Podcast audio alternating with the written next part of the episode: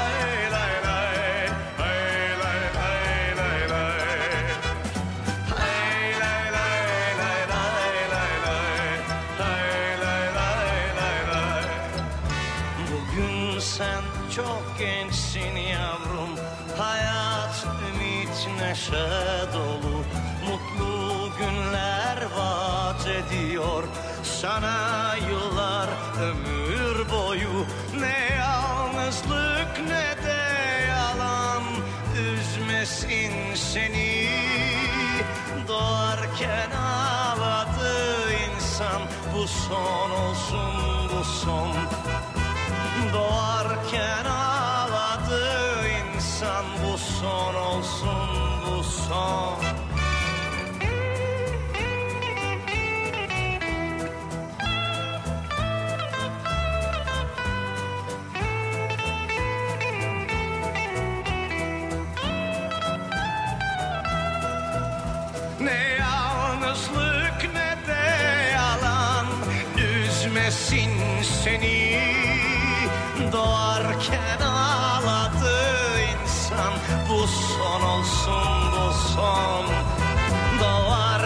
ağladı insan. Bu son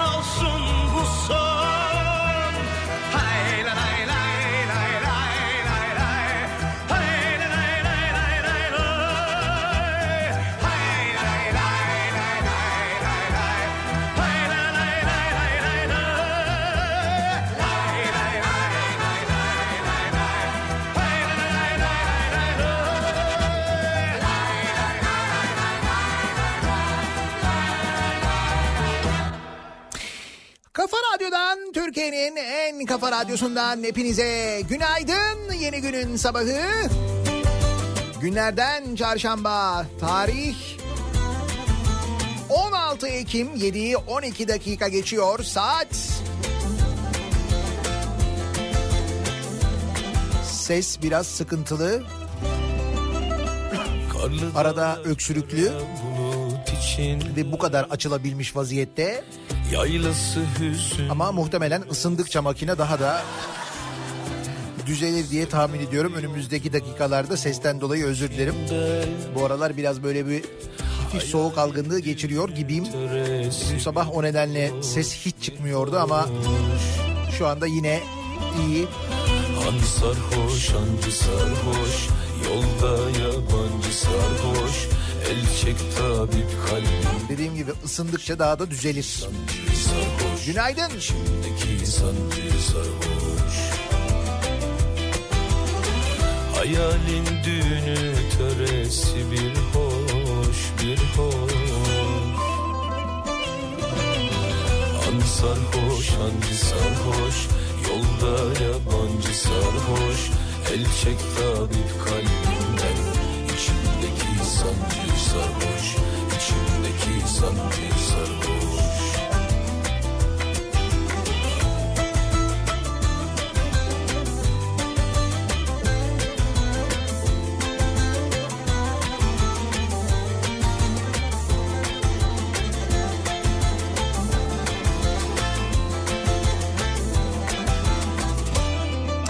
Sabahların giderek daha da karanlık hale geldiği günler, Bahar günlerin kısaldığı, otlanmış. saatlerin geri alınmaması sebebiyle de karanlığın giderek daha da fazla olduğu günler yaklaşıyor.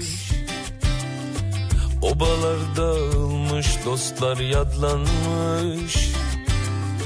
Eyvah ayrı. Böyle günlerde bir de üstüne hoş bir hoş. Kötü haberler, karamsar haberler gelince maalesef insan daha da hoş depresif hale gelebiliyor değil mi? el çek tabip kalbimden İçimdeki sancı sarhoş. İçimdeki sancı sarhoş. Eyvah ayrılığın yarısı. İşte o yüzden başlarken programa aslında biraz hani böyle iyi bir haber var mı diye iyi haberlerle başlayalım diye de özel bir çaba. Yolda sarf ediyorum ister istemez. Günlerdir konuştuğumuz kendini yeniden hatırlatan hatta belki de bu hatırlatması iyi olan bir şans olan bizim için deprem e, konusuyla alakalı örneğin en azından olumlu diyebileceğimiz bir gelişmeye İstanbul'da bir deprem seferberlik planı açıklanmış. İstanbul Büyükşehir Belediye Meclisi'nde deprem seferberlik planı konuşulmuş. Belediye Başkanı İmamoğlu İstanbul'da hasar alacağı tahmin edilen 20 bin binaya bir yıl içinde noktasal müdahale yapılacağını, iki yıl içinde de güçlendirme çalışmalarının tamamlanacağını açıklamış. Yüzemez yunuslar çaylar içinde Hep bu konuşuluyor, hep bu söyleniyor aslında 99'dan beri böyle bir büyük deprem bekleniyor. Bu büyük depremin Marmara bölgesinde başta İstanbul olmak üzere Türkiye'nin sanayi bölgesinde aynı zamanda yaratacağı ekonomik kayıp Türkiye ekonomisini ciddi manada etkileyeceği, can kayıplarının çok fazla olabileceği yönünde 99'dan beri konuşulan ve fakat bir türlü yapılmayan şeyler bundan sonra yapılacak mı? İşte böyle bir deprem seferberliğinden bahsediliyor. Han sarhoş hangi sarhoş 22 bin binaya noktasal müdahale edilecek. iki yakaya büyük deprem parkları kurulacak. Afet toplanma alanları sarhoş en az 500 metrekare olan bir binaya en fazla 500 metre uzaklıkta olacak biçimde belirlenmiş ve afetten e, sonra 24 saat içinde kullanılacak olan alanlar işte bu alanların genişletilmesi ve sayıların artırılması için bir çalışma yapılacağını da aynı zamanda söylemiş mesela e, İmamoğlu bunların hepsi yapılacak deniyor. Umalım öyle olsun. Neden? Çünkü sorum ben dünyada görmediler beni 99'dan sonra gördüklerimiz, söylenenler ve yapılanlar birbirinin tam tersi. Asıl güçlendirilmesi gereken ya da asıl kentsel dönüşüm yapılması gereken alanlarda yapılmayıp rantsal dönüşüm haline dönüştü biliyorsunuz. Nerede yıkılıp yeniden yapılan binalar daha çok para ediyorsa oralarda yapıldı öncelikle. Öncelikle yapılması gereken yerlerde değil yani. Misal avcılarda değil de Bağdat Caddesi'nde. Niye? İşte şimdi mesela avcılarla ilgili çalışmalar başlamış. Dediğim gibi bu 5.8 aslına bakarsanız bizim için bir şans. Bakalım onu ne kadar iyi kullanabileceğiz hep beraber göreceğiz. Bir iyi haber de Kaz Dağları'ndan gelen en azından şimdilik iyi bir haber. Kaz Dağları'nda altın arayan Alamos Gold faaliyetlerini askıya aldığını açıklamış. Şirket resmi internet sitesi üzerinden yaptığı açıklamada Kirazlı projesindeki tüm inşaat faaliyetlerini askıya aldığını bildirmiş. Şirketin madencilik ruhsatının iptal edilmediğinin fakat ruhsatı yenilenene kadar başka inşaat faaliyeti yürütemeyeceğinin aktarıldığı açıklamada şirketin Enerji Bakanlığı ile ruhsat yenilenmesi için görüşmelere devam edeceği de bildirilmiş. Bakalım ruhsatı yenilenmemiş. Yenilenecek mi göreceğiz. Tabii o kadar ağaç kesildiğiyle kaldı. Böyle ciddi bir yeşil kaybı oldu Kaz Dağları'nda da. Faaliyetleri askıya aldık demiş en azından şirket. Bu da iyi haber. Armada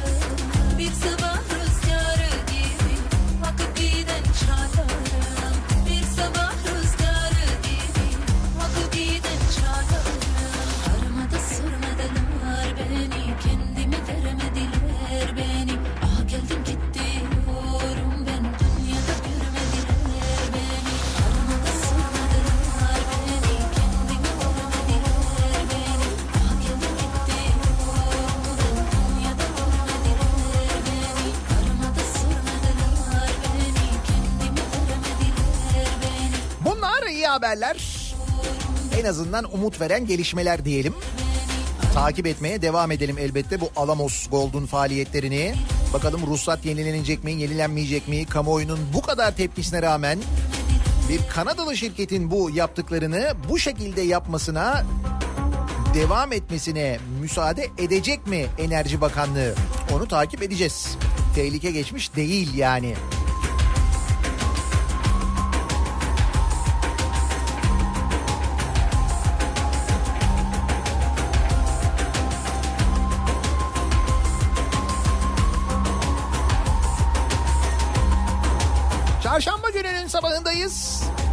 Nasıl bir sabah trafiğiyle güne başlıyoruz? Hemen dönelim ona bir bakalım. Hyundai Tucson Enline yol durumunu sunar.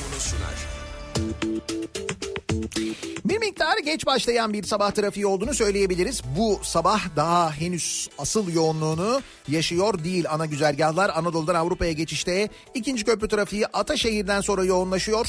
Ee, yoğun ama akıcı bir trafik olduğunu genelinde söyleyebiliriz. Biraz Ümraniye civarında biraz da Tır civarında trafik yavaşlıyor. Birinci köprüde Uzunçayır'dan sonra başlayan trafik yine etkili epey ağır ilerliyor. Adım adım ilerleyen bir trafik var hatta öyle diyebiliriz. Beylerbeyi'nden çıkışta da ciddi bir yoğunluk yaşandığını görüyoruz. Ee, yine Anadolu yakasında Tem'de Çamlıca gişeler sonrasında Sultanbeyli'ye kadar devam eden bir yoğunluk. Ee, hali hazırda hakim o bölgede de yoğunluk sürüyor. Avrasya Tüneli girişinde ciddi bir sıkıntı yok. Avrupa yakasında Tem'de Bahçeşehir trafiği başlamış. Bahçeşehir Altınşehir arası yoğunluğu var. Devamında Tem'de özellikle otogar sapağı sonrasında e, burayla Akşemsettin Viyadüğü arasındaki yoğunluğun arttığını görüyoruz. E5'i kullanacak olanlar içinse Beylikdüzü rampası inişiyle birlikte başlayan ve Avcılar girişine kadar devam eden bir yoğunluk var. Burayı geçtikten sonra hareketli bir trafik olduğunu, E5'in devamında çok ciddi bir sıkıntı yaşanmadığını görüyoruz. Sahil yolunda herhangi bir problem yok. Bir kaza bilgisi, önemli bir kaza haberi yok. İstanbul'dan ve diğer büyük şehirlerden elimize ulaşan sevgili dinleyiciler. Bir ara verelim. Reklamların ardından yeniden buradayız. Kafa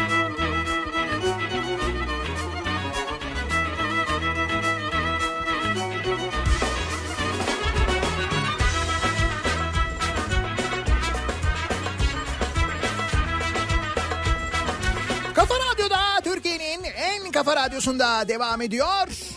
Day 2'nin sunduğu Nihat'la muhabbet. Ben Nihat Sırdar'la.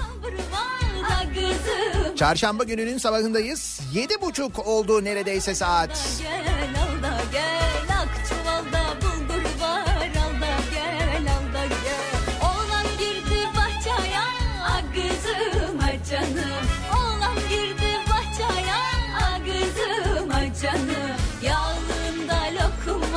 Bizim gündemimize döneceğiz ama Güney Kore'den bir haber var da başka ülkeler neler konuşuyorlar, onların gündemlerinde neler var. Güney Kore'de ailesinin adı yolsuzluk soruşturmasına karışan Adalet Bakanı istifa etmiş.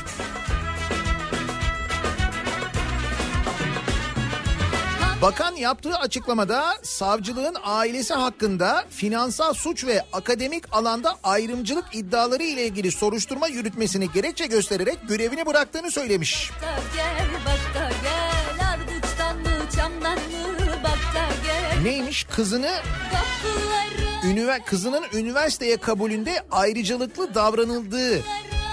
bir de aile yatırımlarında usulsüzlük yapıldığı iddiaları varmış. Nerede Adalet Bakanı bunun üzerine istifa etmiş. Güney Kore. Hiç ders almıyorlar. Hiç öğrenmiyorlar, bakıyorlar mesela bu kadar takip ediyorlar Türkiye'yi. Hiç mi öğrenmiyorlar hakikaten ya? Hiç mi ilham almıyorlar?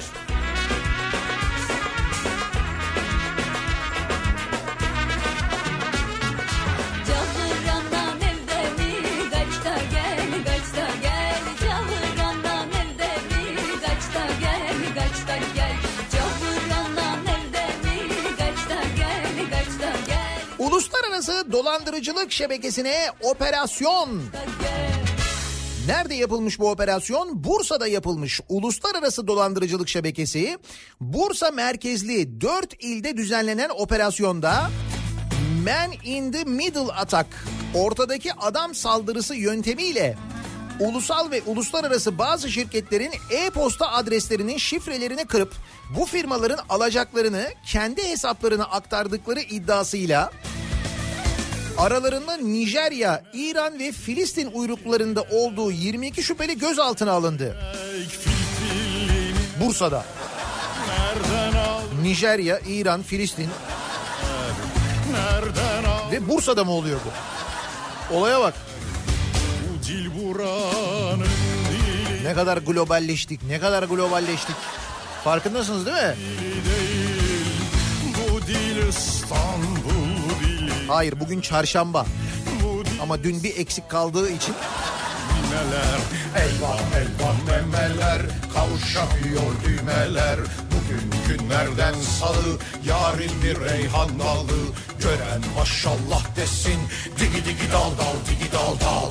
Elvan elvan memeler Kavuşamıyor düğmeler. Bugün günlerden salı Yarın bir reyhan dalı.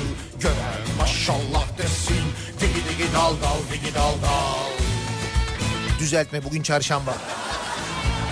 Ama dün çalamayınca ben kendimi gün boyu çok üzgün, çok mahcup ve çok eksik hissettim. O nedenle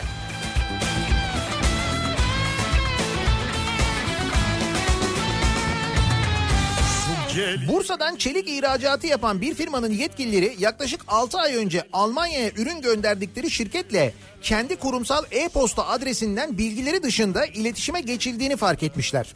Kendilerine havale edilmesi gereken 30 bin euronun başka bir banka hesabına gönderildiğini belirleyen Bursalı firmanın yetkilileri durumu polise bildirmiş. Bunun üzerine çalışma başlatan İl Emniyet Müdürlüğü Siber Suçlarla Mücadele Şubesi ekipleri ortadaki adam saldırısı yöntemiyle Türkiye ile Almanya, Amerika, İngiltere gibi birçok ülkedeki firmaların kurumsal e-posta adreslerinin şifrelerinin kırıldığını tespit etmiş. Bak kurumsal şirketlerin siber güvenlik konusunda alması gereken önlemlerin ne kadar önemli olduğunu anlatan bir haber aslında. Zanlıların bu adresler üzerinden şirketlerin alacaklı olduğu firmalarla irtibata geçtikleri, yazışmaları sonucu bu alacakları kurdukları kargo, dış ticaret gibi paravan şirketlerin hesaplarına aktarmalarını istedikleri anlaşıldı. Bursa polisi şüphelilerle il- şüphelilere ait hesaplarda 20 milyon dolarlık hesap hareketi olduğunu belirledi. Suç şebekesindeki bazı zanlıların kendi aralarında da dolandırıcılık yaptığı ortaya çıkarıldı. Dolandırıcılar birbirlerini de dolandırmışlar. Abi o kadar karışıklar ki çok normal. Nijerya, İran, Filistin. Türkler var kesin içlerinde aynı zamanda. E şimdi bunların birbirlerini dolandırmaları gayet normal. Kimin ne olduğu belli değil ya. Çetenin Nijerya uyruklu üyelerinin başkalarından dolandırdıkları 136 bin euroyu elebaşlarının hesaplarına aktardığı, elebaşınınsa sahte dekont düzenleyip para gelmediğini öne sürerek bu kişileri dolandırdığı öğrenildi. Çölün ortasından güller ya Inception. kurumuş toprakta canım Dolandıran boşa dolandırıcıları dolandırıyor. ortasından güller yağdım kurumuş toprakta canım Buyurun. durmasın Şimdi tabii dolandırıcılık deyince anmadan olmaz. Müsiyat Başkanı da Jet Fadıl'a 750 bin lira kaptırmış. Bu ortaya çıkmış dün. boşa Tabii eskiden biliyorsunuz yerli ve milli dolandırıcılarımız vardı. Şimdi bakma böyle işte yok Nijeryalı, yok İranlı, yok Filistinli dolandırıcılar, Rus dolandırıcılar, Ruslar da var için içinde. Halbuki ne güzel eskiden yerli, milli, Jet Fadıl. Değil mi? Jet Fadıl lakaplı Fadıl Akdeniz'in nitelikli dolandırıcılık suçundan yargılandığı davada Müsiyat Genel Başkanı Abdurrahman Kağan'ın da mağdur olduğu ortaya çıkmış.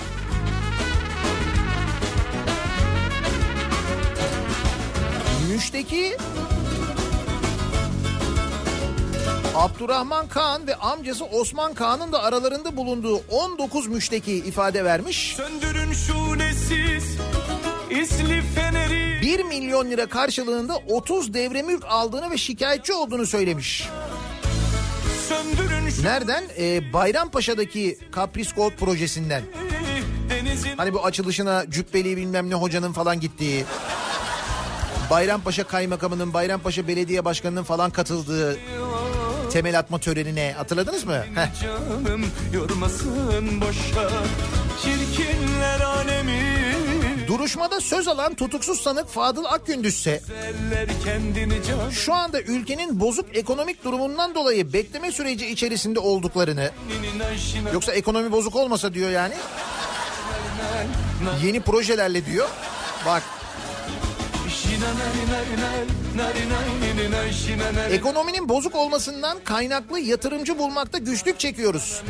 Yabancı yatırımcılarla görüşebilmem için yurt dışına çıkmam lazım. Bu nedenle yurt dışına çıkış yasağımın kaldırılmasını talep ediyorum demiş.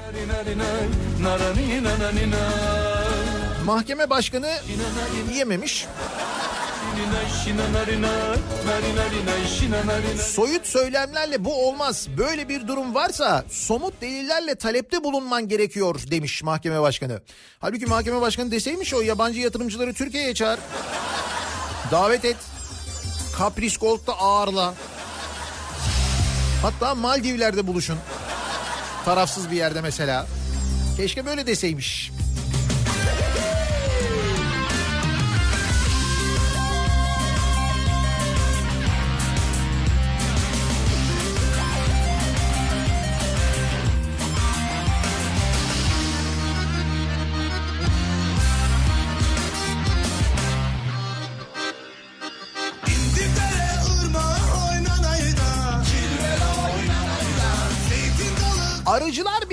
Başkanı sahte bal üreticisi çıktı. İşin uzmanı. Tarım Bakanlığı'nın yayınladığı sahte gıda üreten firmalar listesi. Geçen konuşmuştuk geçen sabah pazartesi sabah anlatmıştım ya. Böyle bir liste var çok uzun 1200 küsür ürün var diye. O ürünün içinde bal da var evet yani bal firmaları da var. Sahte ballar da var. İşte bu listede Ankara Arıcılar Birliği Başkanı'nın sahibi olduğu firmanın ismi de yer almış.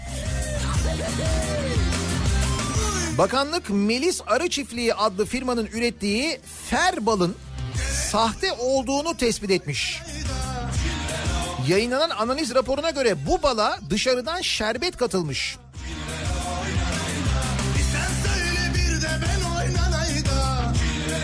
Ferbal adlı markayı üreten Melis Arı Çiftliği firmasının sahibinin aynı zamanda Ankara Arıcılar Birliği Başkanı olduğu anlaşılmış.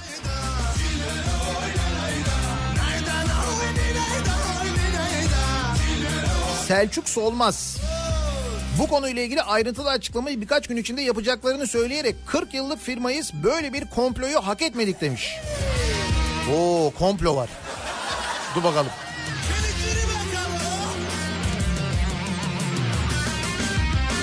Şimdi bir yandan da insan tabii ne komplolar ortaya çıktığı için memlekette. Yani bir huylanmadan da edemiyor küçük ama dedim ya ekonominin bozuk olduğu, işsizliğin böylesine tavan yaptığı ki işsizlikle ilgili konuşacağız bu sabah daha uzun uzun. İnsanların ekonomik kriz içinde olduğu zamanlarda maalesef sahtecilikte ciddi artışlar oluyor. Dünyanın her yerinde böyle, Türkiye'de de böyle oluyor. Neye e, çok zam geliyorsa, neyin fiyatı çok artıyorsa onun sahtesine, onun daha ucuzuna daha doğrusu insanlarda çok ciddi bir eğilim oluyor ve maalesef bu fırsatı da böyle firmalar işte kaçırmıyorlar. Bunların hepsinin çözümünün de yine adalette olduğunu Zamanında yeteri kadar ceza verilse, yeteri kadar denetlense, denetlenmeden sonra da caydırıcı cezalar verilse bir daha bu insanların böyle sahtecilikler yapmamalarının sağlanacağını biliyoruz. İşte ama o zaman da karşımıza ne çıkıyor? Türkiye'de adaletin durumu ortaya çıkıyor ki onu da geçen gün konuşmuştuk. Bu aşk burada biter Adalet için hakim, savcı, avukat yetiştiren hukuk fakültelerinin başında hukuk fakültesi mezunu olmayan dekanların misal ilahiyatçıların olduğunu öğrenmiştik. Kaç hukuk fakültesinde? 19 hukuk fakültesinde miydi? Dekanlar hukukçu değil değil mi? Yüreğimde bir çocuk cebimde bir revolver Bu aşk burada biter İyi günler sevgilim Ve ben çekip giderim 14 bölümde yetenek sınavı kaldırılmış. Bakın bu da mesela yüksek öğretim programları ile ilgili çok enteresan bir gelişme. Uyuyan Yüksek Öğretim Kurulu 14 yüksek öğretim programından özel yetenek sınavı şartını çıkarmış. Bu bölümler 2020 Yüksek Öğretim Kurumları sınavında merkezi yerleştirme ile öğrenci alacak. Uzmanlar bu uygulamanın doğru olmadığına dikkat çekmiş. Neden biliyor musunuz? Bu 14 bölüm şöyle. Özel yetenekle, özel yetenek sınavıyla öğrenci alan bölümler, çizgi film bölümleri, çizgi film animasyon bölümü, grafik, grafik resimleme ve baskı, moda giyim tasarımı, moda tasarımı, spor bilimleri, spor yöneticiliği, tekstil, tekstil geliştirme ve pazarlama, tekstil tasarımı, moda tasarımı gibi bölümler. Fakat uzmanlar da diyorlar ki bu bölümlerde merkezi sınav sistemiyle öğrenci alınması doğru değil. Muhakkak burada niteliğe bakılmalı, özel olarak öğrencinin niteliğine bakılmalı. Bu işin eğitiminin içinin boşaltılması manasına, düzeysizlik ortaya çıkması manasına gelir diye uyarmışlar da.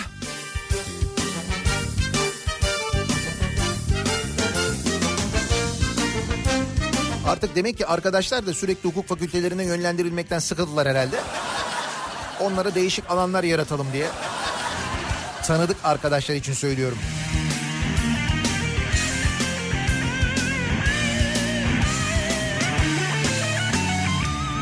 Yan yana uzanırdık ve ıslaktı çimenler Ne kadar güzeldin sen Nasıl Başkandan vatandaşa elinizi sıkıyorum adam yerine koyuyorum sizi. Belediye başkanı ha. Bak vay be belediye başkanı elimi sıktı. Ne oldum? Adam yerine konuldum bak. Ne kadar mühim bir şey. Ne belediye başkanları var. Vatandaşın elini sıkan belediye başkanı var ya. Görüyorsun değil mi? Ne büyük incelik, ne büyük tevazu. Kocaeli'nin AKP'li Dilovası Belediye Başkanı Hamza Şair. Dil iskelesinde atık arıtma tesisinden gelen kokular nedeniyle eylem yapan vatandaşlara tepki çeken ifadeler kullandı.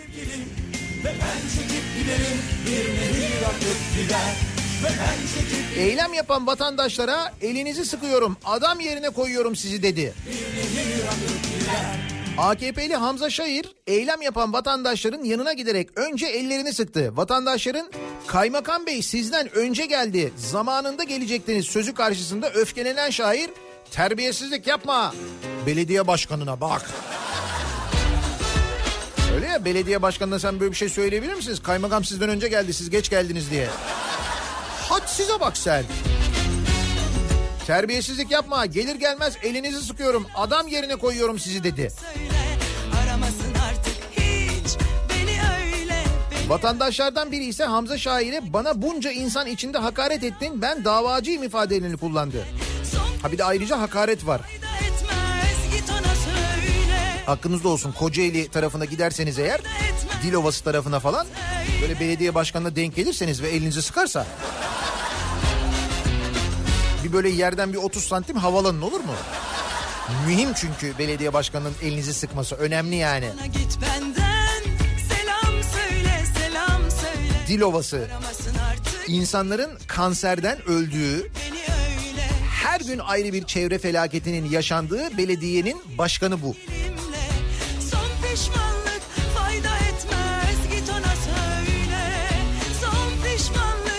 şimdi mesela Ankara Keçiören'de olanları duyunca acaba e, Dilovası masum mu kalıyor bunun yanında diye insan düşünmeden edemiyor. Keçiören'de A takımı diye bir şey varmış sevgili dinleyiciler. Keçiören A takımı. Hani bu A takımı dizisi vardı ya bir tane minibüs vardı böyle dört tane kahraman vardı.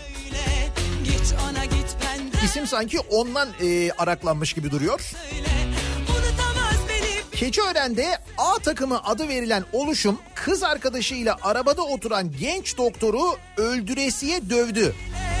Kendisini darp edenlerin ellerinde telsiz, bellerinde ise silah olduğunu anlatan doktor, başkasının da aynı şeyleri yaşamaması için sessiz kalmayacağım dedi. Ki buna benzer olaylar Keçiören'de yaşanıyormuş, insanlar şikayet etmeye çekiniyorlarmış.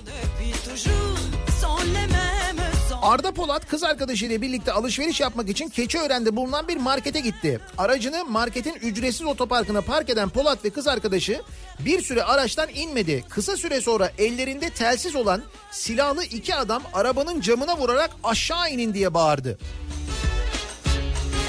Arabasının camına vuranları polis zanneden Polat kapıyı açarak dışarı çıktı. Arabanın kapısı açılır açılmaz grup küfrederek Polat'ı darp etti. Polat'ın silahlı olduklarını söylediği grup burada aileler var ahlaksızlık yapamazsınız nikah kıyıp evlenip evde oturun dedi. Başına gelenler karşısında sessiz kalmayacağını söyleyen Polat yaşadıklarını şöyle anlattı. Kız arkadaşımın yaşını sordular. Kimliğini çıkarttı 23 yaşında olduğunu gösterdi. Bu kez de ailenin haberi var mı diye sordular. Kız arkadaşım ailesini arıyormuş gibi yapıp 155'i tuşladı ve polisi arayacağım dedi. Aramasına müsaade etmeden onu da arabadan zorla çıkarıp tehdit ettiler. Ardından bana dönerek ne iş yaptığımı sordular. Doktor olduğumu söyledim. Kendi aralarında bak şu ahlaksıza bir de doktormuş. Ne yapıyorsun burada muayene mi yapıyorsun diyerek tekrar vurmaya başladılar. Polat'ı ve kız arkadaşını darp eden grup aracın plakasının fotoğrafını çekerek uzaklaştı. A takımı isimli grup daha önce de benzer birçok olayla gündeme gelmiş. Mavi renkli minibüsler ve beyaz renkli otomobillerle gezen grubun ilçedeki halka açık alanlarda ahlak ve adaba aykırı işlerin olup olmadığını denetlemekle görevlendirildiği iddia edilmiş. Kim görevlendirmiş ki bunları? Ankara Emniyet Müdürlüğü mü mesela? İçişleri Bakanlığı mı görevlendirmiş? Kim görevlendirmiş bunları? Kimmiş bu adamlar? Resmi bir görevleri var mıymış? İçişleri Bakanı ne diyor acaba bu konuyla alakalı? Haberi var mı acaba bu konudan? Keçiören'de yaşayan yurttaşların tepki gösterdiği grup belediyeye iletilen bütün şikayetlere karşın yıllardır dağıtılamadı. Grubun son seçimlerde, son yerel seçimlerde AKP'den seçilen eski MHP'li belediye başkanı Turgut Altınok'un desteğini aldığı iddia ediliyor. Keçiören Belediyesi mi destekliyormuş bu grubu yani? aldın aklımı Ankara Keçiören. Dile benden sen ne istersen bir ömür varım ben yaşıyorum Sensizliğin zorluğunu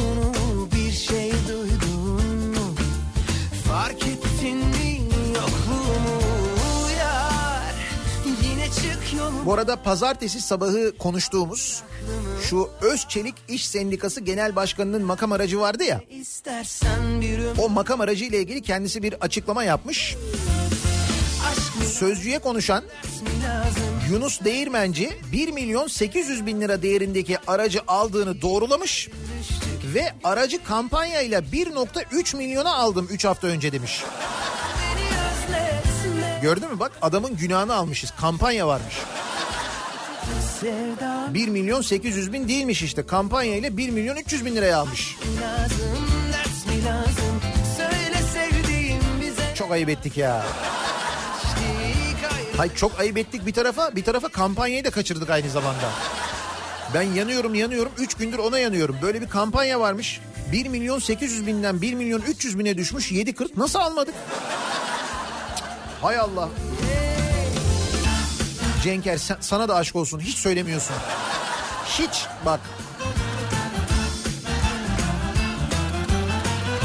Biz böyle üzülüyoruz. Diğer sendika başkanları düşünsene şu anda kafalarını makam masalarına vuruyorlardır böyle. Nasıl kaçırdık? Gitti. Kim bilir ne kadar eski, ne kadar böyle sürekli arıza yapan, ne kadar böyle konforu olmayan makam araçlarına biniyorlardır sendika başkanları, diğer sendikaların başkanları. Onlar da şimdi ah diyorlardır keşke bu kampanyadan faydalansaydık, alsaydık. 1.800'den 1.300'e düşmüş. Bu arada bu sendikanın üyesi olanlardan bir tepki var mı? Hani günlerdir bu konuşuluyor bu. Özçelik İş Sendikası üyesi olanlar bir ses yok değil mi? Hey, demek ki onlar da memnunlar yani geçtik ayrı düştük.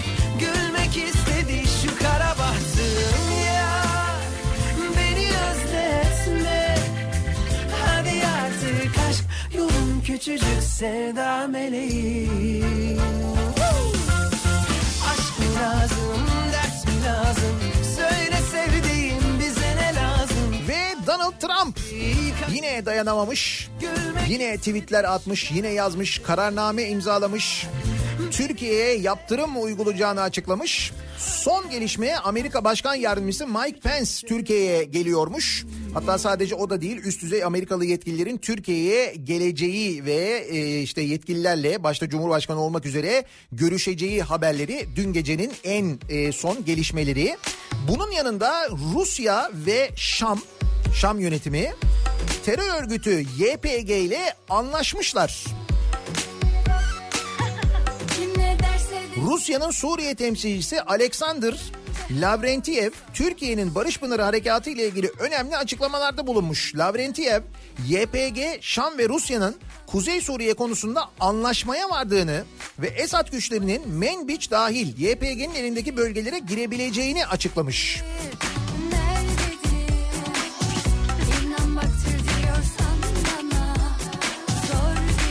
Nasıl bir karışıklığın, nasıl bir keşmekeşin, nasıl bir satranç oyununun ki en hafif tabiriyle içindeyiz farkındasınız değil mi?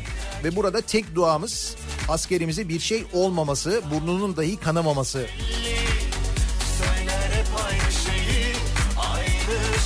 Bunun e, duasını etmekten, bunu istemekten başka bir şey de gelmiyor elimizden maalesef. sana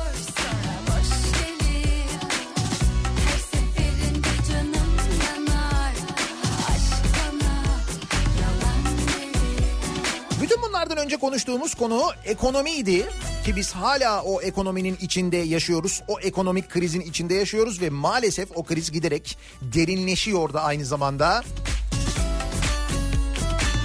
Son açıklanan işsizlik rakamları ki TÜİK'in açıkladığı rakamlar bunlar özellikle söylüyorum TÜİK'in açıkladığı rakamlar diye. Siz artık bunun üzerine ne koyarsınız bilmiyorum ama İşsiz sayısı Türkiye'de 4.6 milyona yükselmiş sevgili dinleyiciler. Son bir yılda 1 milyon 65 bin kişi işini kaybetmiş.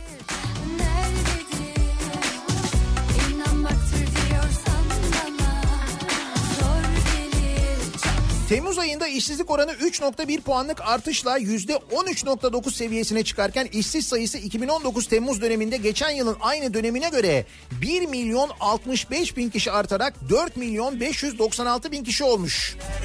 İş olsa hemen çalışırım diyen 2 milyon 354 bin kişi de eklenince gerçek işsiz sayısı 6 milyon 950 bin kişiye çıkıyor. Çünkü TÜİK işsizleri de kendi içinde ayırıyor, bütün işsizleri açıklamıyor. TÜİK'in enflasyon hesabından pay biçin işte. O yüzden dedim ya işsizlik rakamları açıklanırken, oranlar açıklanırken İşsizler ordusuna katılan her 100 kişiden 70'i daha önce iş sahibi olup işini kaybedenlerden oluşmuş. Genç işsizlik ta, genç işsizlikse ki en dramatik olanı bu maalesef. Genç işsizlik tarihi rekor kırarak yüzde 27.1 olmuş. İş bulma ümidi olmayanlar e, son bir yılda 523 bin kişiden 614 bin kişiye yükselmiş. Üniversite mezunlarında işsizlik oranı da %13.3'ten %14.2'ye yükselmiş. Yani gerçekten e, durum giderek daha fena bir hal alıyor maalesef.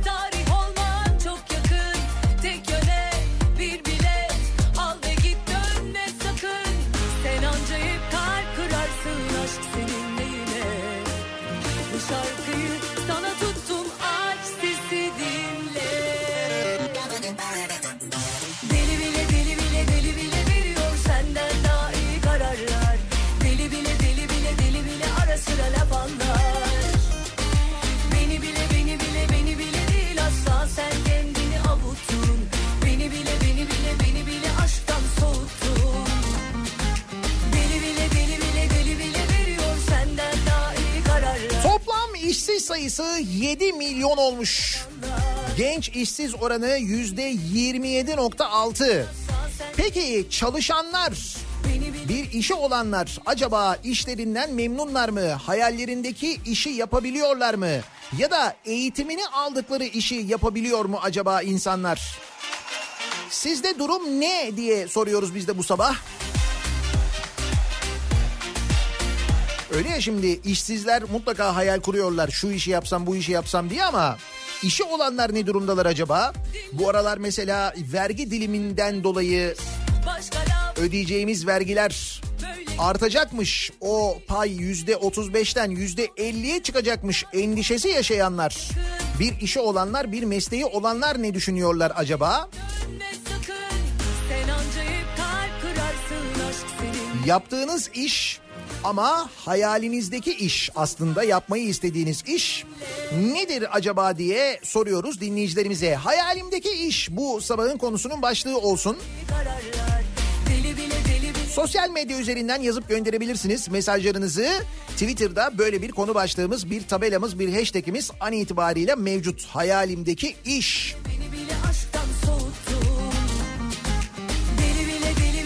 Elbette iş arayanlar ki sayıları gerçekten çok yüksek. İşsiz olanlar için de soruyoruz ayrı ama hali hazırda çalışanlar acaba onlar nasıl bir iş hayal ediyorlar? Hayaller ne? Gerçekler ne acaba? bile Sosyal medya üzerinden yazabilirsiniz. Hayalimdeki iş konu başlığımız, tabelamız, hashtagimiz bu. Twitter üzerinden yazacak olanlar için Facebook sayfamız Nihat Sırdar fanlar ve canlar sayfası. nihatetnihatsırdar.com elektronik posta adresimiz. iyi bir de WhatsApp hattımız var 0532 172 52 32 0532 172 52 32 WhatsApp üzerinden de yazabilirsiniz. Hayaller ve gerçekler.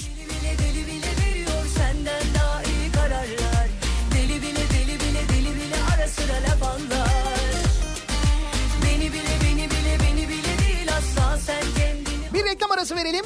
Reklamların ardından yeniden buradayız.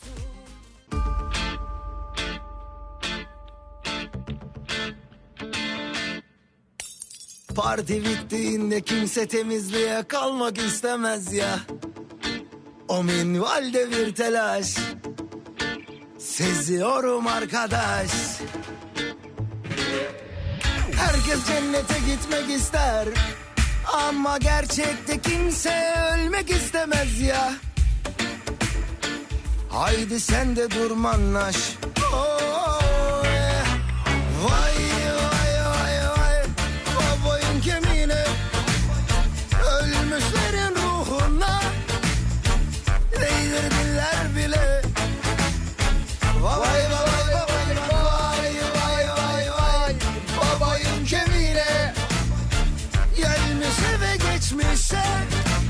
Kafa Radyo'da Türkiye'nin en kafa radyosunda devam ediyor.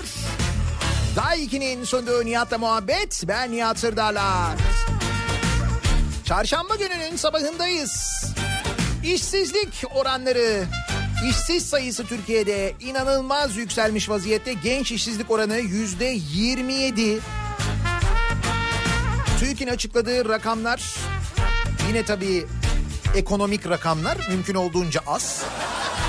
Ama topladığınız zaman ayrı ayrı işsiz kategorilerini toplam 7 milyona yaklaşan işsiz insan var karşımızda. Peki işi olanlar acaba işlerinde ne durumdalar? Onlar memnunlar mı? Hayalindeki işi yapıyorlar mı? Ya da eğitimini aldıkları işi yapıyorlar mı? Ama gerçekte kimse terde. Hayalimdeki iş bu sabahın konusunun başlığı. Vahlar olsun arkadaş. Hayaller ve gerçekler. Vay kemiğine Ölmüşlerin ruhuna Değdirdiler bile Vay vay vay vay vay vay Vay vay vay Babayım gemine Gelmiş Tabii şimdi birçok insanın hayalindeki iş e, sendika başkanı olmak. Ama diyorlar rengi muhakkak sarı olsun. Neyin? Arabanın rengi mi? Ha sendikanın tamam. Evet bana Değdirdiler bile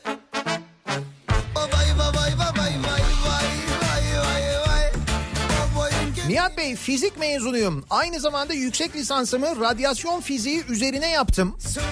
Ama tıbbi tanıtım temsilciliği yapıyorum. Ve çalıştığım şirket beni satış elemanı olarak görüyor. 10 yıl oldu böyle. Hayalim bilimi gençlere anlatmak, öğretmek ve sevdirmek ama ülkem bana bu fırsatı vermedi, vermeyecek.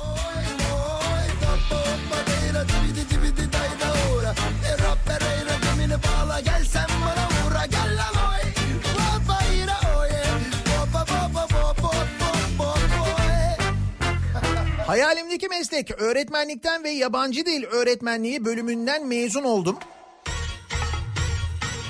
Ama şimdi ne yapıyorum? Servis şoförü olarak çalışıyorum. Ülkenin durumunu gördükçe üzüleyim mi, sevineyim mi bilemiyorum. Yabancı dil öğretmenliği mezunu ve servis şoförü dinleyicimiz.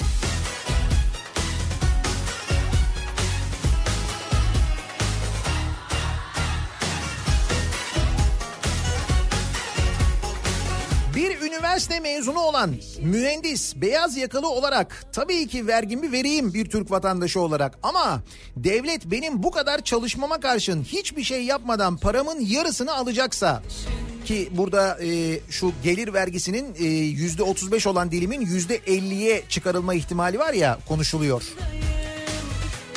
Ve bu alınan vergiler bireysel çıkarlar için harcanacaksa sözde enflasyon oranında zam alsam bile elime geçen para her geçen sürede azalacaksa ne anladım ben ülkem için çalışmaktan? Kendime geçtim çocuğuma bile ne verebileceğim bu fahiş fiyatlarla okulu kıyafeti vesaire diye soruyor bir dinleyicimiz. Bu da iş güç sahibi olan çalışan bir dinleyicimiz. Gireceksin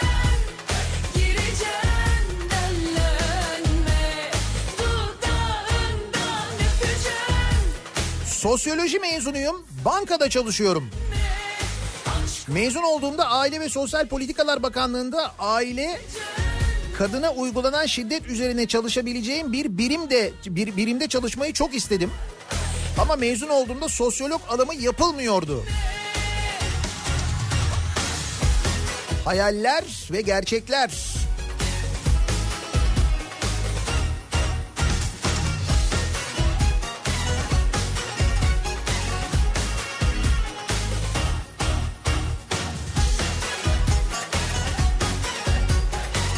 Hayalimdeki iş aslında her ay başı bankamatikten maaşımı çekmek çalışmadan ama... Onun için uygun belediye bulacaksınız kendinize. Zor. Hayalimdeki iş maaşımdan yılda e, yaklaşık 35 bin liranın SGK primi, gelir vergisi ve damga vergisi olarak kesilmediği iş. Her şeyi anladım da damga vergisi ne arkadaş ya? Yıl olmuş 2019 damga vergisi ödüyoruz. Damga.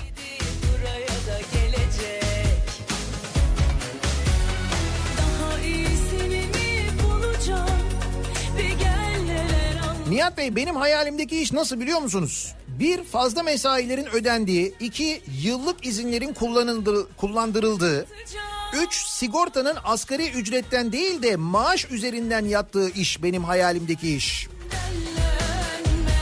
Öyle bir iş yok. O üçünden birini tercih edeceksin. Üçü birden.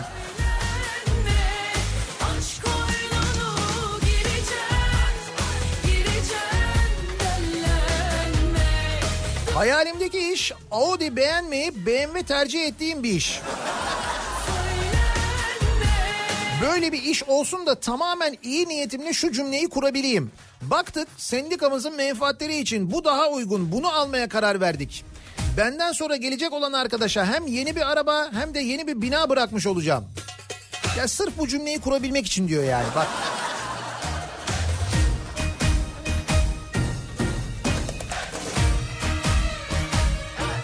Tekstilciyim diyor Hakan. Hayalimdeki iş bir veterinerlik fakültesine dekan olmak. Tekstilci veteriner fakültesine nasıl dekan olur canım? Öyle saçmalık olur mu? Deyince Hakan da diyor ki o zaman diyor hukuk fakültesine nasıl diyor veteriner dekan oluyor diyor.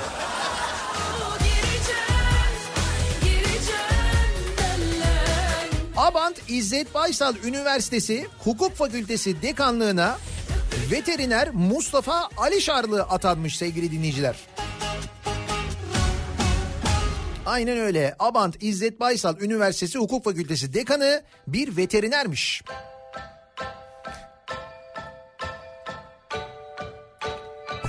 Bu da hukukun ve adaletin geleceğiyle ilgili herhalde biraz fikir veriyordur bize. Merhaba bayanlar baylar gösteri birazdan başlar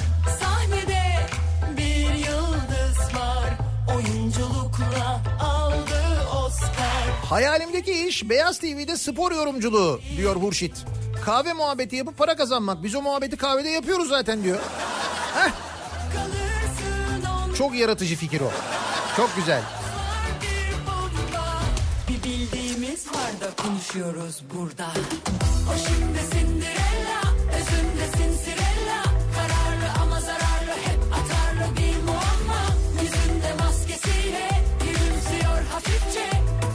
Ah Nihat Beyciğim ah böyle sıcak sıcak fırından yeni çıkmış çikolata dolgulu cupcake'ler. Çıtır çıtır ısırdığında insanın içini dolduran simitler yapan bir pastacı olmak isterdim. Gel gör ki bir şirketin sistem proje sorumlusuyum. Bu arada jeoloji mühendisiyim. Evet sizin kafa biraz karışmış.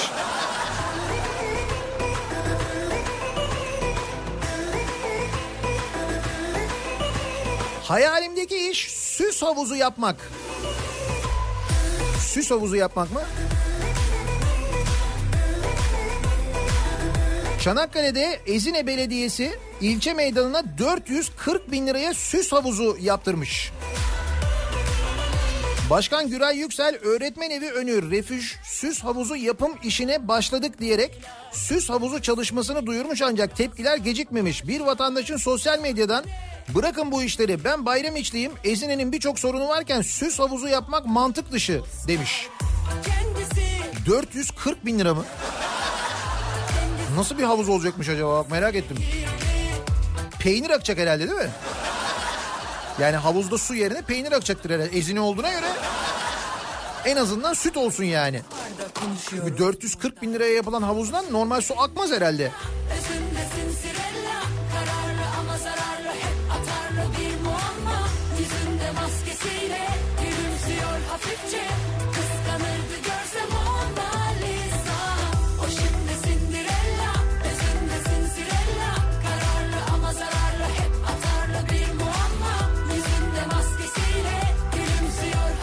Hayalimdeki iş ismi önemsiz bir dernek açıp yardım adı altında para toplayıp keyfime bakmak. Nasıl olsa derneklere bağışlanan paraları sorgulayan yok. Hangi paralar bunlar? Bakın bununla ilgili de bir haber var.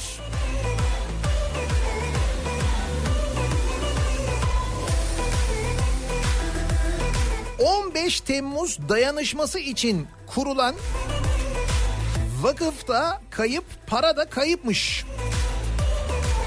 15 Temmuz dayanışma kampanyasında toplanan 309 milyon liranın bakın 309 milyon liranın değerlendirileceği vakfın resmi adresinin boş olduğu ortaya çıkmış. Vakfın hiçbir zaman verilen adreste bulunmadığı belirlenmiş. Kampanyanın da sona erip ermediği belli değil. CHP'li Murat Emir konuyu meclis gündemine taşımış. Kayıp para 309 milyon lira. Paraya bak 309 milyon.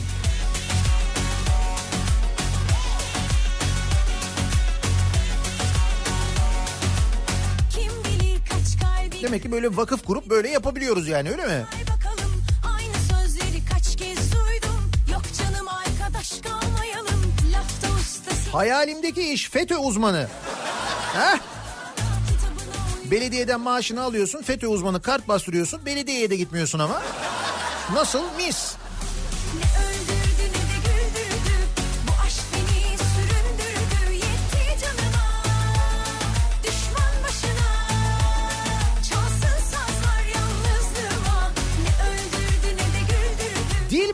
Okumayı hayal ediyordum. Çince okudum. Tayvan'da master yaptım. Hayalimde dış işlerinde çalışmak vardı. Özel bir şirkete girdim. Maaş bile alamadım. Bu arada dış işleri sınavını kazanamadım. Malum nedenlerle. İyi ki de kazanamamışım dedim sonrasında. Çünkü şimdi kendi işimi kurdum. Güvenilir ve çalışkan bir ortağım var ve mutluyum diyor. Bir dinleyicimiz mesela. Kim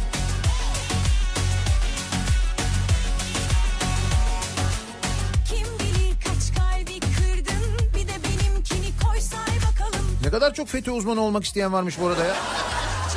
Onun maaşını biliyorduk değil mi?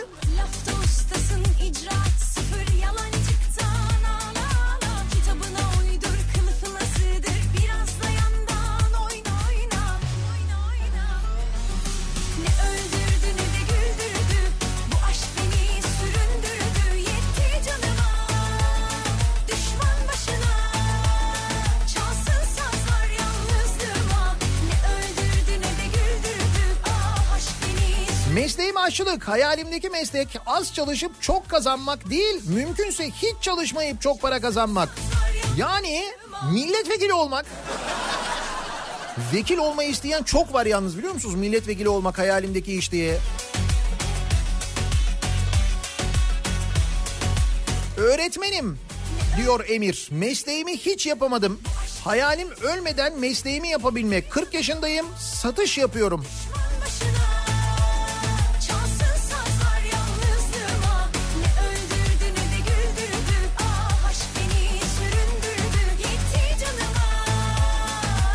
Hayalimdeki iş Ankara Büyükşehir Belediyesi'nde 10 bin lira maaşla çaycı olmak.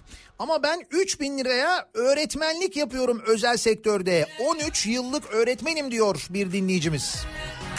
Belediyede çaycı 10 bin lira. 13 yıllık öğretmen 3 bin lira.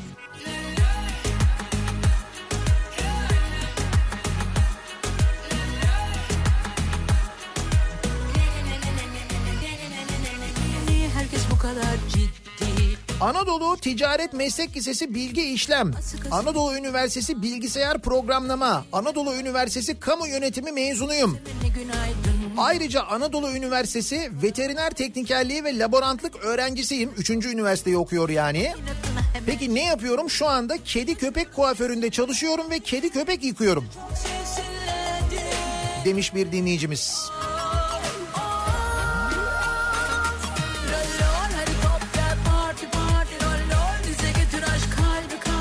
İnşaat mühendisiyim.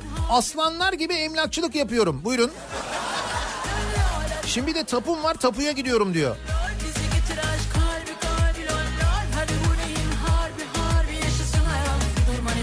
Ankara Üniversitesi Biyoloji mezunuyum. Aynı dalda master yaptım. İş aradığımda sana neden para verelim ki? Sağlık meslek lisesi mezunlarına asgari ücretle aynı işi yaptırırız dendi. 19 yıldır ambalaj sektöründe çalışıyorum.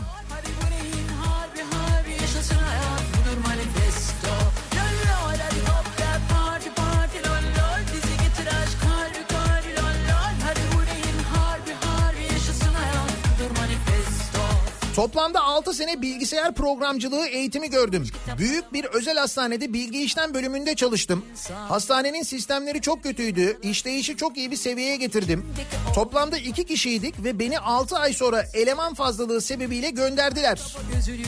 İş bulamadığım için 2 senedir bir otomotiv bayinde mekanik elektrik işi yapıyorum.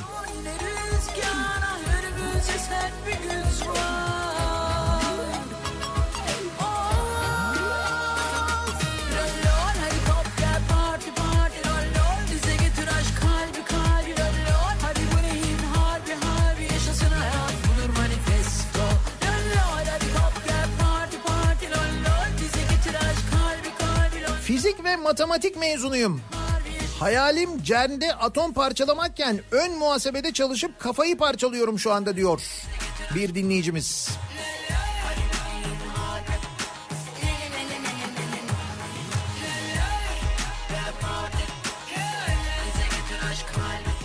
...2016'da mezun oldum. Ameliyathane hemşireliği bölümünden. Ecza deposunda çalışıyorum.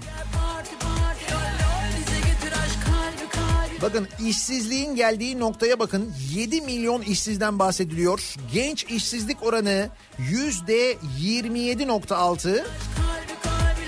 Peki işi olanlar çalışanlar acaba gerçekten eğitimini aldıkları işi mi yapıyorlar? Hayallerindeki işi mi yapıyorlar diye konuşuyoruz. İşe bir de o tarafından bakıyoruz. Ve bakın gelen mesajlara bakın.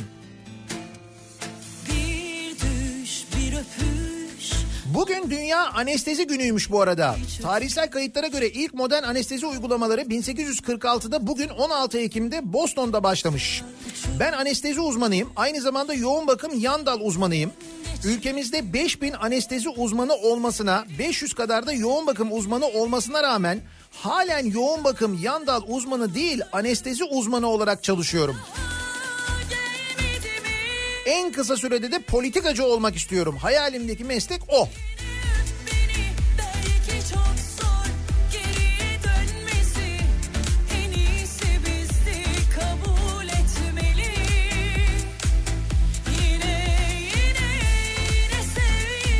Beden eğitimi öğretmeni olmayı çok istedim. Beden eğitimi öğretmenliği mezunuyum. Şimdi toner dolduruyorum.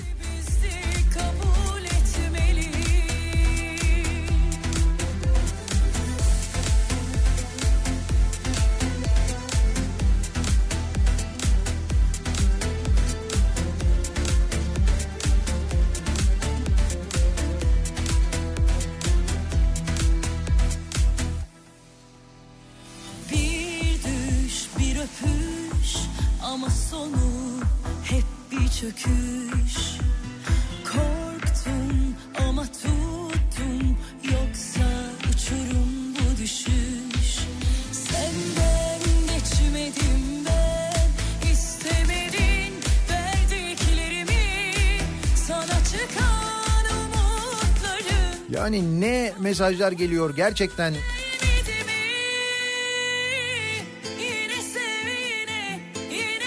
Hayalimdeki iş bulduğum iş diyenler var. İş arayanlardan da mesajlar geliyor tabii. Yeter ki bir iş olsun diyorlar. Öpmeli.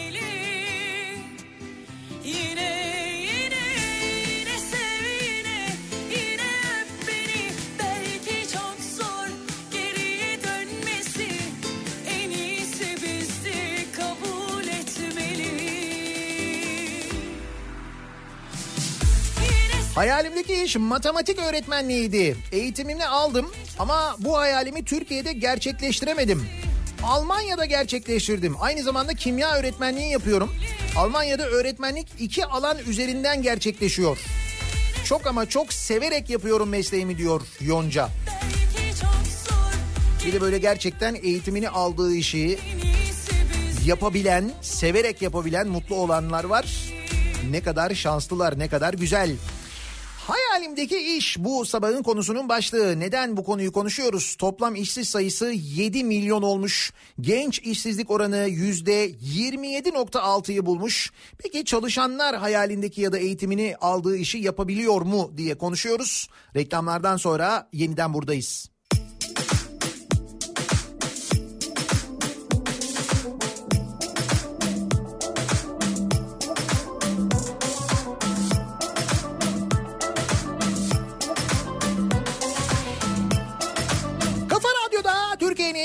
Kafa radyosunda devam ediyor.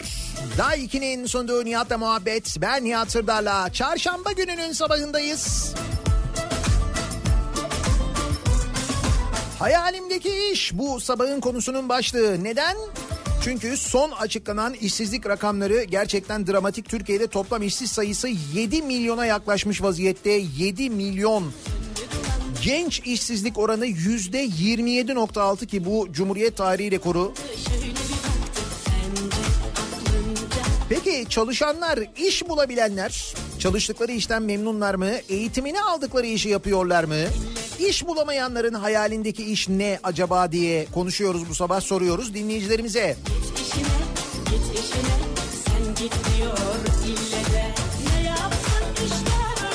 Nihat Bey benim hayalimdeki iş Suudi Arabistan Kraliyet Bandosu'nda trompetçi olmak. Marş murş yedir gitsin. Seyrettiniz mi onu? Putin Suudi Arabistan'a gidiyor. Karşılıyorlar. O sırada Rus Milli Marşı'nı çalmaya çalışıyorlar. Demek ki orada da bandoya torpille giriliyorsa herhalde.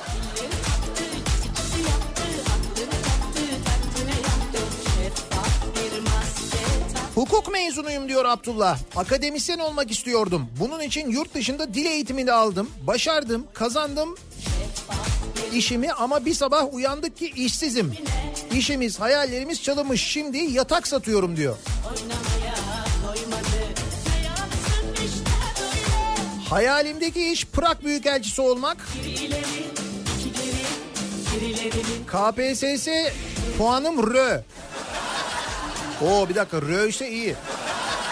R alınca büyükelçi olabiliyorsun doğru. Vakıf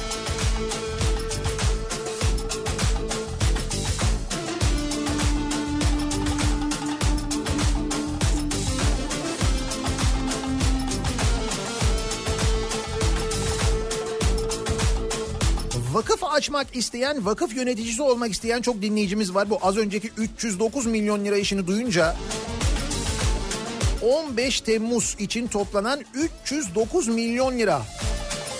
Kayıp, vakıf da kayıp yani.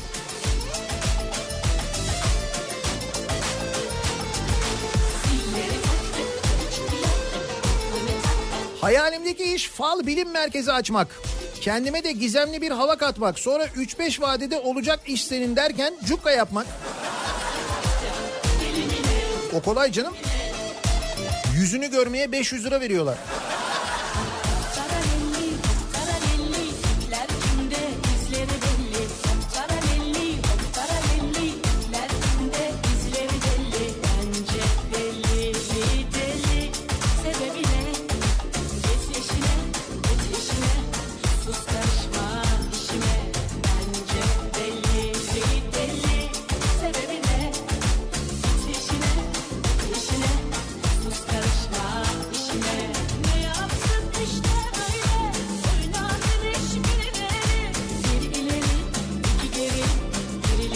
Abi her yerde mülteciler çalıştırılıyor. Sigorta diye bir şey ödenmiyor. Kaçak işçi o kadar çok ki o yüzden işsizlik böylesine artıyor diye mesajlar da geliyor mesela birçok dinleyicimizden ki maalesef gerçekten de durum bu. Özellikle bu vasıfsız işlerde e, şöyle bir dolaştığınızda e, şehrinizdeki sanayi sitelerine falan bir gidin bakın. Gerçekten de böyle bir durum var. Sigorta ödememek için kaçak işçi çalıştıran o kadar çok insan var ki maliyet de yarı yarıya düşüyor. Verilen maaşlar da son derece düşük. Antalya'da yılın ilk yağmuru yağdı ve trafik şu anda pert durumda. Antalya bu sabah yağmurlu. İzmir nasıl? Hayır yarın İzmir'e geliyoruz onun için söylüyorum.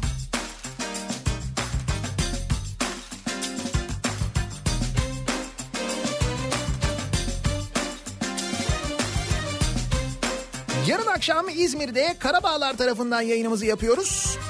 Daikin ısıtma bayi Atasa'nın önünden yayınımızı gerçekleştireceğiz. Önce Karabağlar'dayız İzmir'de. Atasa'nın önünden Daikin bayi Atasa'nın önünden yayın yapıyoruz. Cuma akşamı da Karşıyaka'ya geliyoruz. Mavi Bahçe'ye geliyoruz. Gözlerinle mahvettin Orada da Hilltown Karşıyaka'da açılan Carrefour'sanın önünden yayınımızı gerçekleştireceğiz. Yani yarın akşam ve cuma akşamı İzmir'deyiz. İzmir'den yayınlarımızı yapıyoruz. Dolayısıyla cuma gecesi saat 12'yi geçtikten sonra ilk doğum günü kutlamasını İzmir'de gerçekleştiriyoruz. E ne olur bir doğum günümü de İzmir'de kutlayayım canım. Islanmaz Ki daha önce Türkiye'nin birçok yerinde kutlamışlığım var yayınlar dolayısıyla.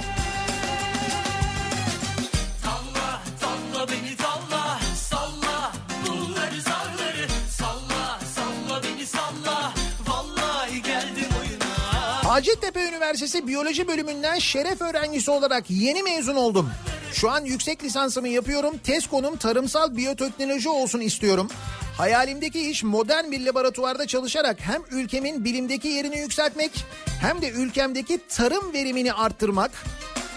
Gelin görün ki günümüz koşullarında hiç umudum yok. İş bulabilirsem sevineceğim. Malumunuz bir yandan KYK borcu, hayat pahalılığı,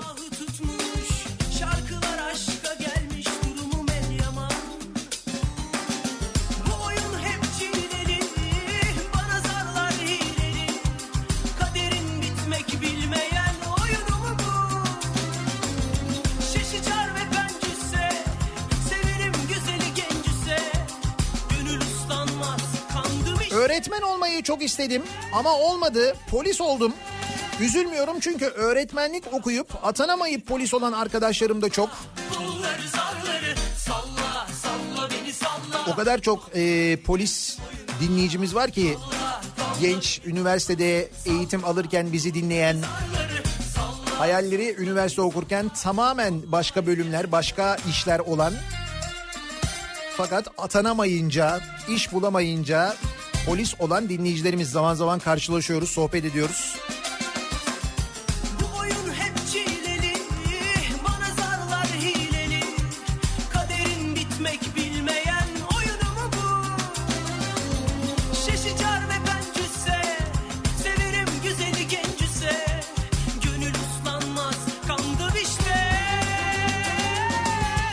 Fakültesi dekanları bile eğitimini aldıkları işte çalışamıyorken ve bu durumdan memnunken siz niye şikayetçisiniz diye sormuş bir dinleyicimiz değil mi? Vallahi geldim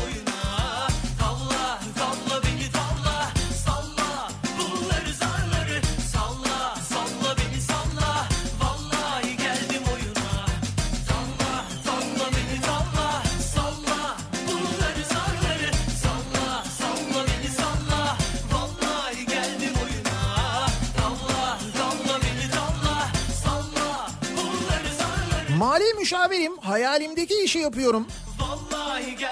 Kendime ait bir iş yerim de var ama yanlış hayal mi kurdum bilmiyorum. Mükelleflerden tahsilat yapamadığım için asgari ücretten daha düşük e, aylık gelirim var.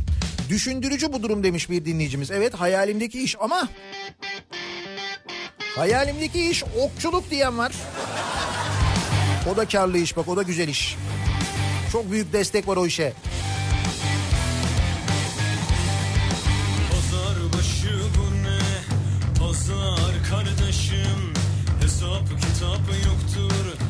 5 dil konuşuyorum. 18 yıl gazetecilik yaptım. Şu anda halkla ilişkiler şirketine çalışıyorum.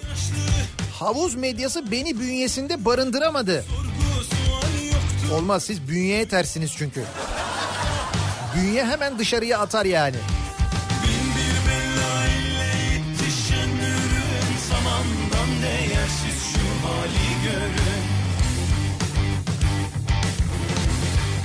Rafineri ve petrokimya mezunuyum. Ama iş olanağı az olduğu için ecza deposunda şoförlük yapıyorum.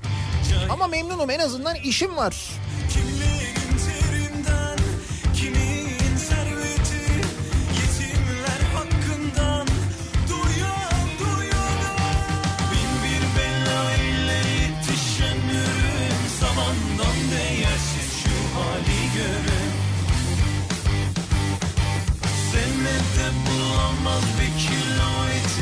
Avukatım diyor bir dinleyicimiz. Hayalim hakim olmaktı ta çocukluktan beri. Ancak staj yaparken hakimliğin kürsüde kalmadığını, farklı etkilere ve müdahalelere açık olduğunu birebir gördüm yaşadım. O anda vazgeçtim ve avukat oldum. Çok çalışmak zorunda kalsam da seviyorum mesleğimi. İçim rahat diyor Eren. Bizde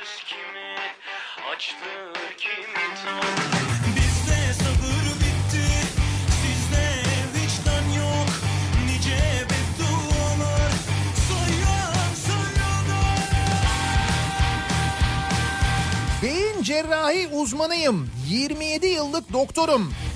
7500 lira maaş alıyorum. Ben de belediye çaycısı olmak istiyorum diyor. Doktor Metin göndermiş. Hani 10 bin lira maaş alan belediye çaycısı varmış ya.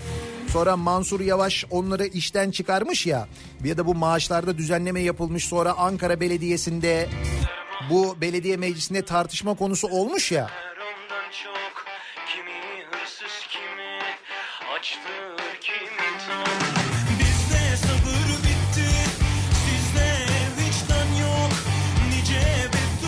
99 turizm mezunuyum. Hayalim Turizm Bakanlığı'nda çalışmaktı. Ama o yıllardan beri açılan en yüksek kadro sayısı 2. Şu anda ilaç mümessilliği yapıyorum. Hafta sonları motosiklet ehliyeti içinde eğitmenlik yapıyorum demiş mesela bir dinleyicimiz. Alınan eğitimler, hayaller ve bakın sonunda neler oluyor. Eti, fakirim, inmiş, hakkım laneti.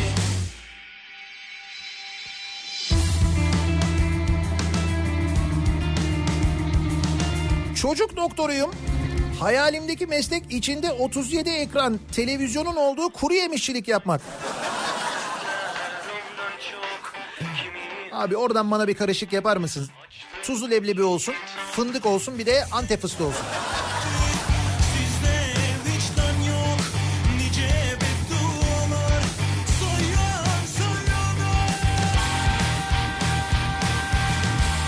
Veteriner hekimim, cerrahi yüksek lisansım ve toksikoloji doktoram var. Hayalim akademisyen olmaktı, kadro bulamadım. 16 yıldır devlette bakliyat ve konserve kontrolü yapıyorum. Ve 7 milyon işsiz var sevgili dinleyiciler bu ülkede. Yani işi olanlarda da durum böyleyken 7 milyon işsiz, genç işsizlik oranı yüzde 27.6. Sonra diyoruz ki niye ekonomi böyle? Bir ara verelim. Reklamların ardından devam edelim. Hayalimdeki iş bu sabahın konusunun başlığı.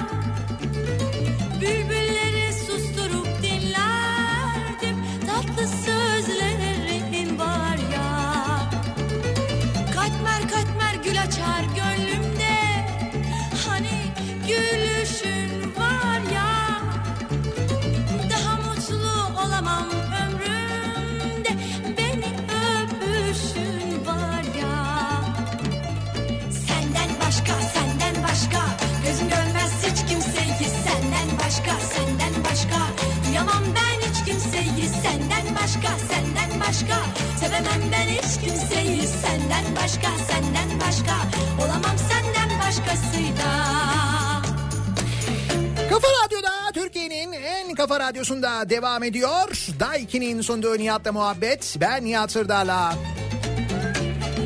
İşsizlik rakamları gerçekten çok kötü. İşsiz sayısının Türkiye'de 7 milyonu bulduğunu yazıyor bugün gazeteler. Genç işsizlik oranı %27'ye yaklaşmış. Hani Sizin hayalinizdeki iş ne diye sorduk ama bu arada işi olanlar acaba gerçekten hayalindeki işi mi yapıyorlar? Bir yandan da bunu konuştuk tabii. Maalesef alınan eğitimle yapılan işler arasında dağlar kadar fark var. O kadar çok mesaj geliyor ki hayalimdeki iş başlığıyla sosyal medyada yazılanları takip edebilirsiniz. bir Bir de tabii işini kaybetme korkusuyla ismini gizleyerek yazanlar, özellikle WhatsApp üzerinden çok mesaj gönderenler var. Senden başka senden Yani sadece şu e, mesajları okusanız Türkiye'de neden ekonominin büyümediğini, neden böyle bir ekonomik kriz yaşandığını bile anlamanız mümkün. Çünkü mesajların içinde torpil var, kayrımcılık var, liyakatsizlik var.